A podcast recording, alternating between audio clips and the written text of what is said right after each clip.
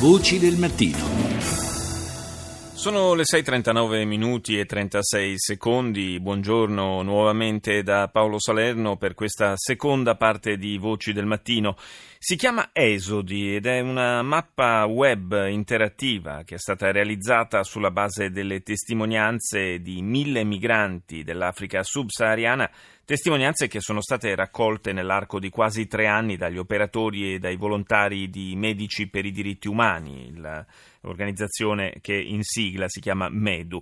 Racconta in modo dettagliato questa operazione quali sono i motivi della fuga, quali sono le rotte affrontate dai migranti per arrivare in Italia, quali sono le difficoltà, le violenze, le tragedie e le speranze di queste persone coltivano o sono costrette ad affrontare.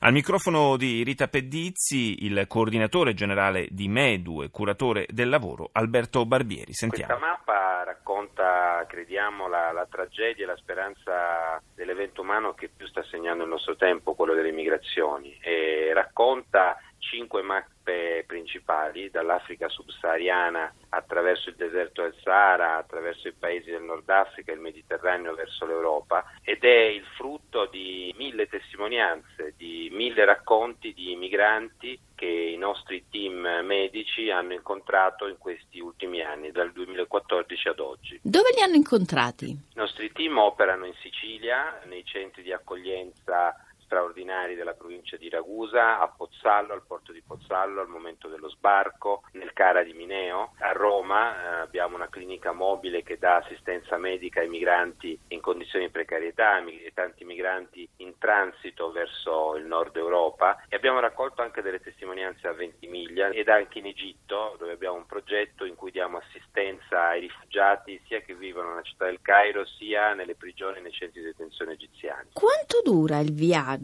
Le rotte sono lunghe migliaia di chilometri, via terra e poi ovviamente via mare attraverso il canale di Sicilia. Possiamo calcolare una media dall'Africa occidentale, dai paesi subsahariani dell'Africa occidentale, il tempo medio di percorrenza per raggiungere l'Europa è di circa 20 mesi. I paesi di passaggio principali sono il Niger e la Libia, e il paese dove si rimane più a lungo è appunto la Libia, una media di 14 mesi, dove i migranti che arrivano dall'Africa occidentale, in particolare Gambia, Nigeria, Senegal, Costa d'Avorio, rimangono un certo tempo per vivere e lavorare, anche se in condizioni terribili, perché poi la Libia è il luogo dove avvengono la maggior parte delle violenze per noi difficilmente comprensibili dal punto di vista emotivo e cognitivo. Sono esperienze terribili e il 90% dei migranti che noi abbiamo incontrato hanno appunto subito torture o violenze ripetute o trattamenti inumani e degradanti nel loro paese di origine o lungo la rotta migratoria. I migranti che arrivano dal Corno d'Africa, in particolare dall'Eritrea, passano la rotta principale, passa attraverso il Sudan e poi di nuovo la Libia, l'inferno della Libia, e il tempo di percorrenza è leggermente inferiore, 15 mesi. In particolare il paese dove rimangono più a lungo è il Sudan. Per tutti però si converge principalmente sulla Libia, ed è proprio in Libia dove avvengono le violenze più drammatiche. I viaggi di questi migranti sono gestiti dai trafficanti? Tutte queste rotte sono gestite dai trafficanti. Possono essere soldati, possono essere miliziani, possono essere gruppi criminali, in Libia possono essere anche cittadini comuni. È una rete assai eterogenea e diffusissima che ha come obiettivo lo sfruttamento dei migranti. Quindi i migranti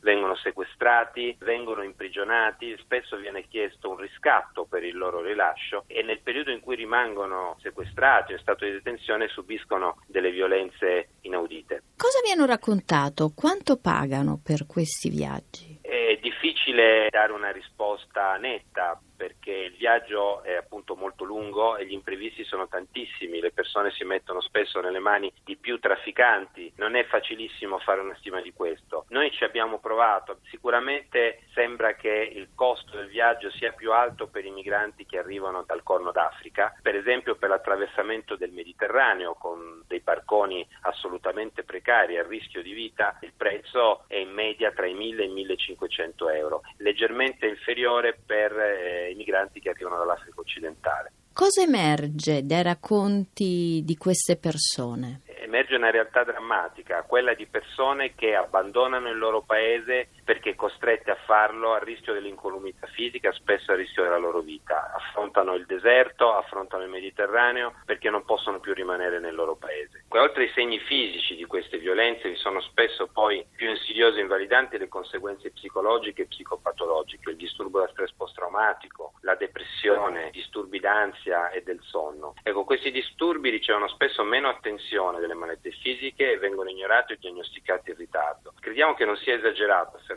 che nel nostro paese questo fenomeno stia provocando oggi una sorta di epidemia nascosta che necessita di adeguate risposte sul piano sanitario ma anche sociale e culturale.